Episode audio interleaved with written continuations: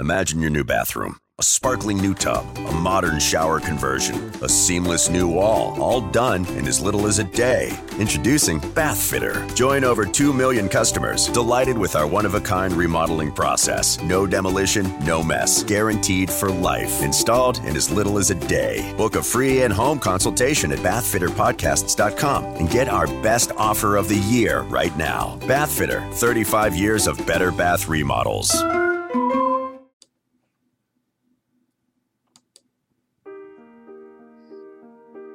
Welcome to the New Heights Show on Education. I'm Pamela Clark, founder and director of the New Heights Educational Group, and I'm here with David Smith, the founder of Silicon Valley High School, who has helped us get these podcasts produced and delivered to you. Yes, Pamela, when we saw the great things that you and your army of volunteers were achieving at New Heights, we wanted to get involved. We're happy to work with you to leverage the internet and make quality education accessible and affordable to everyone, everywhere. Thank you, David. We appreciate Silicon Valley High School helping us to get these podcasts out to the hundreds of thousands of listeners from all over the world. So I hope you enjoy the show.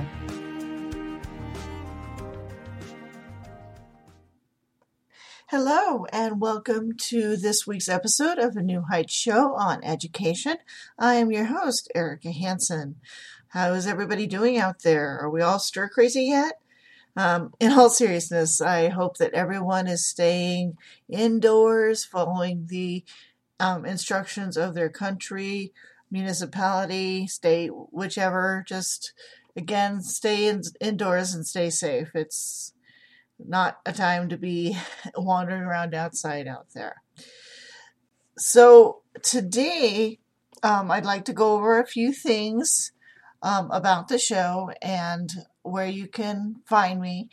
Um, my email address, if you'd like to talk to me, is erica h at new heights education dot org. That's Erica with a K, H, new heights education dot org.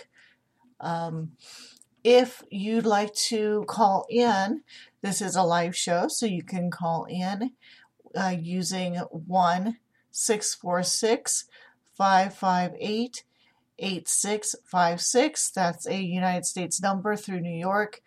Um, any long distance charges will apply for that. Um, if you'd like to go through, um, my Zoom chat window is open. The meeting I D for Zoom is four six five one seven two eight eight two. Um, And um, I'd be happy to have a chat with you, answer any questions if I'm able, um, or we can talk about today's topic together. I'd also like to remind you that I now have a sister show. Uh, Buffy Williams has her show on um, Tuesday nights at six p.m. Central Standard Time or seven p.m. Eastern Standard Time. I encourage you to check her out. She's very informative and a very warm personality. I think you'll enjoy her show. Um, so today's topic is going to be um, a little term called iatrophobia. I knew I was going to mess this up. Iatrophobia. Uh, iot- Iatrophobia, excuse me. Iatrophobia, which is the fear of doctors or fear of medical situations. Um, I find this interesting because not a lot is talked about with regards to being disabled and having a medical phobia. Um, I'd actually done some research before this episode, and I couldn't find much information on the disabled community itself and the rate at which um, we have this particular phobia. Um, I, I, in my personal opinion, I think that, that, you know, fear of doctors for us would be quite high because we are involved in the medical community so often that it's, you know, um, more exposure means more opportunity to a phobia for a phobia in in some ways. So I find I thought about this topic because um, with all of the coronavirus panic going on, um, it got me thinking about going to doctor's offices, going to the hospital, um, that sort of thing. And it's interesting. I've I've spoken to a lot of people um, on whether they are afraid of doctors or not. And it seems if you're disabled, it can go one of two ways. One, yes, you develop the fear of doctors, the fear of hospitals, the, you develop the phobia, or you don't because you've, you know, you've been going to doctors so long and so often that it's not a big deal. I fall into the first category. Um, I'm better than I used to be, um, but especially when I was a child, it felt like I was going to some sort of medical provider, whether it be a hospital, a doctor's office, a lab, um, pretty much like every once a week. It felt like it. I'm sure that wasn't the case, but it felt like it. Unfortunately, this had the effect of giving me quite a terror of um, medical medical professionals and, and just the whole medical apparatus, you know, in general. Um, pieces of this were I had a fear of going to an optometrist, even if it was for a regular checkup, because in my mind, going to an optometrist especially, and in some degrees, any doctor, automatically meant I was going into the hospital for a surgery. Um, for those of you who have been listening to me for quite a while, know that I've had quite a few surgeries in my life. Um, the majority of them were when I was a child. And as a child, especially a very young child having a surgery, you don't often know really what's going on or why you're there or what they're doing. And it's something that's kind of difficult to explain to a kid. So I remember that I didn't really have a good grasp on the why of things back then. Um, all I knew was that going for a doctor's office visit generally meant something, you know, major medically was going to happen. Um, so yeah, I mean, I, I was not a fan of the optometrist, optometrist's office, um, to begin with. I don't like needles. I've got, again, I've gotten to the point where people can draw blood from me. That didn't used to be the case. Um, needles and I Vs. um, I spoke with a friend also, um, earlier and, um, She she also has this phobia due to multiple surgeries. So I, I, I think part of it is a surgery thing. Um, I also have a discomfort of or a, the smell of antiseptic makes me uneasy. Let's put it that way. I'll say it that way. Um, the smell of antiseptic makes me really uneasy. Um, like I said, these things for me have calmed down. Um, and I, I attribute that to the fact that, ironically, I went um, into medical reception, in which you have to be around medical professionals day in, day out, working with them. And I think that did help me as far as my phobia, because I got to see these people work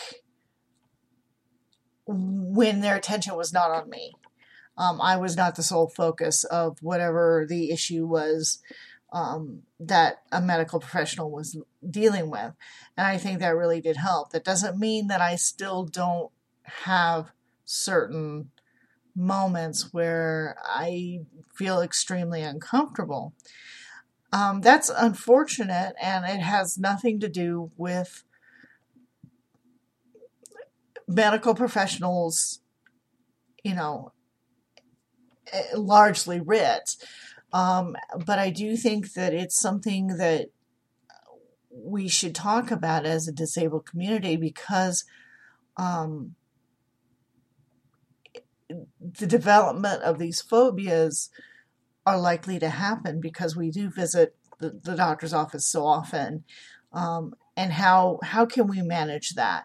What what are some solutions, I guess, I'm wondering. And um, so, yeah, it's it's an odd little it's an odd little musing. And I know this, this episode isn't quite like some of my other episodes in that um, I don't really have any answers, but I felt that this was a good topic to bring up because I do think it's important and it's being overlooked.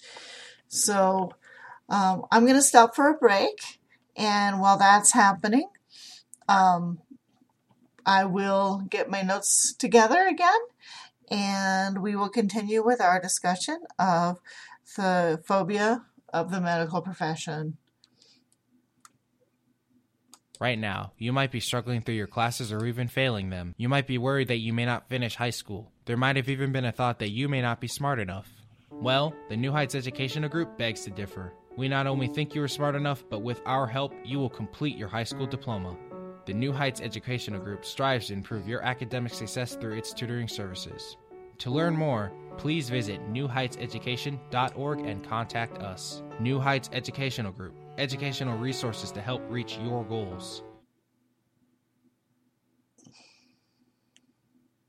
Welcome back to the New Heights Show on Education. I am your host, Erica Hansen. So we are talking today about iatrophobia. Hey, I'm getting better at that, um, which is the fear of doctors, uh, broadly speaking.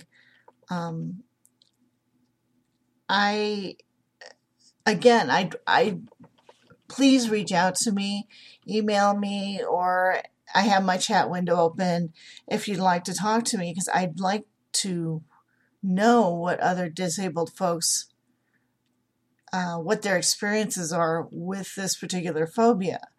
Um, are you okay with going to the doctor a lot? Is it is it like a no big deal thing for you because you end up having to go so much as a disabled individual? Or, like me, has it really imprinted a sort of negative reaction onto you um, because you did have to go all the time? Um, I'm really interested to know. I think that You, you know, this is, I think, it, although people who go, or let's, let me rephrase this. I'm, I'm thinking off the cuff today. Wow. Okay. So I think that while a phobia of, of medical is, is common just in everyday people, I think that the results of that phobia can be difficult, add another layer of difficulty for a disabled individual. Um, and iatrophobia is um, evidenced by, you know, canceling appointments, delaying appointments, delaying going to a doctor at all, um, delaying medical procedures, um, not getting medical pr- procedures done at all, um, you know, avoiding making decisions regarding medical health, avoiding uh, taking prescriptions, that sort of thing. Um, even for a non-disabled individual, this can cause problems, of course, if you have to be on high blood pressure meds, but you don't want to take it because you have a huge medical phobia. That would definitely lead to, obviously, issues down the road. But I think that for us, the folks that are disabled, I wonder if it causes an extra layer of anxiety that a non-disabled person may not have. Um, In that, I mean, we're already anxious about whatever our, our dis- disability is. We're anxious about um, sometimes travel. Sometimes we're anxious about food. Um, you know, sometimes you know, we're we're already dealing with pain.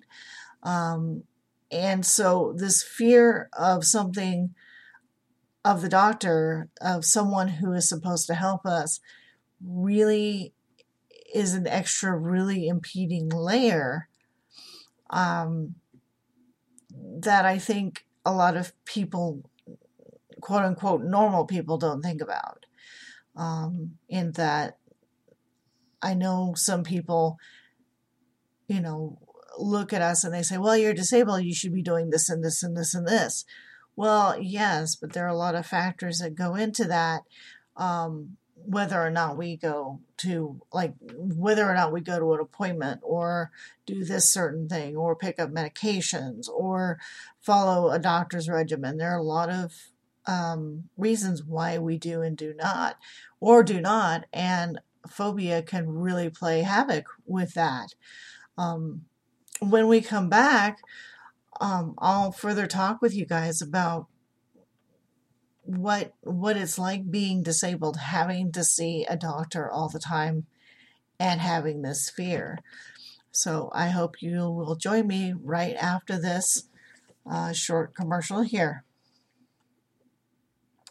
This podcast is brought to you by Silicon Valley High School, the world's fastest growing, video-based, self-paced, teacher-supported, fully accredited online school that's recommended by more than ninety-six percent of students. Take individual courses at just ninety-five dollars each, or earn your high school diploma at any age. Check us out at s v h s dot co. Welcome back to the New Heights Show on Education. So last segment I was talking about how having a A medical phobia can kind of wreak havoc on our lives, if, especially if we're disabled.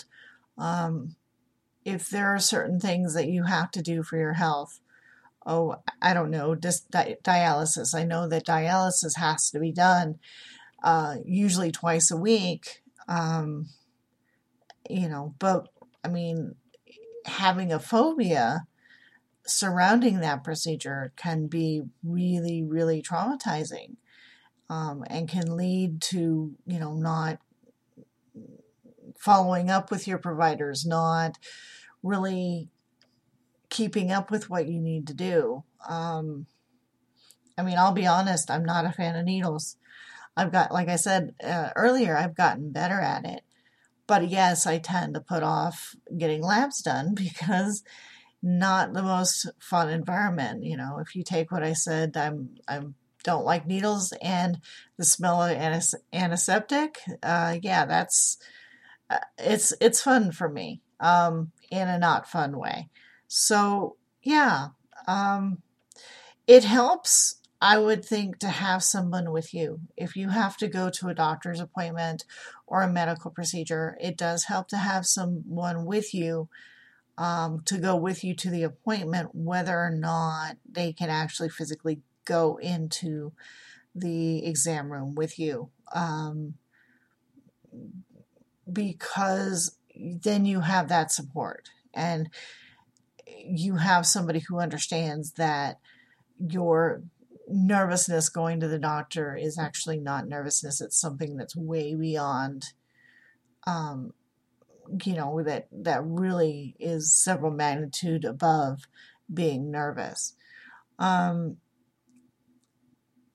you know, I wonder if the difficulty with medical practices is that they do have to be sterile. They do have to be, um, you know, completely clean and, and up to spec and follow very, very strict, uh, health guidelines for very, very good reasons. Um, but I think medical areas in general are not very inviting. They tend to be very cold, very sterile. Um, lots of, if especially if you're in a hospital, you, you see lots of white and lots of, um, you know, metal, you know, chrome looking, um, railings and things like that, and that's not a very hospitable environment. Um, some hospitals and doctor's offices are doing better with this. Um, they are trying to brighten up um, areas uh, and make them a little more homey, um, which I think is a good idea. I think that, that is something that more places should do. Um, I think it does help somewhat with the anxiety. Um, yeah, I do think it's something that both both the patient and the provider have to work at. So I think that if you have a medical phobia, it's something to let a doctor know when you first meet them, so they can note that down on the chart and maybe make adjustments to how they would do things. Um, I know that there have been sometimes where, like, my optometrist will make adjustments um, due to my phobias. For example, I don't get my eyes dilated every time I go in. The reason for this is, is I don't like anything in my eyes. It's, and again, it's, it's one of those, yes, other people may not like things in their eyes. It's pretty typical. Uh, take that feeling and, and magnify it by ten. That's what I experienced. So, you know, generally speaking, unless it's absolutely one hundred ten percent necessary, I don't get my eyes dilated. Um, and that's an adjustment that my optometrist has made for me. Um, so I think it's worth telling your providers, hey, you know, I'm really frightened. I've not had good experiences in the past um, with dealing with this phobia. What can you do to help me out? I think it's, you know, and you shouldn't be, you shouldn't be embarrassed to bring that up, because it is a part of your care, and you don't need to be walking into a doctor's office already being stressed. Um, so, yeah, a, a last note on phobias, particularly in general. Um, phobias are generally treated with what they consider to be exposure therapy.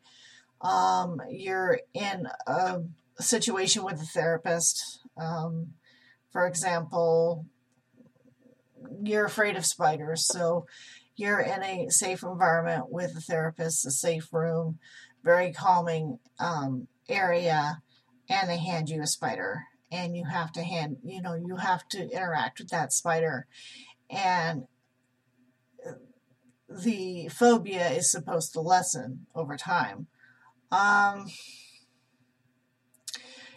And generally speaking, I think this is a good idea, um, but,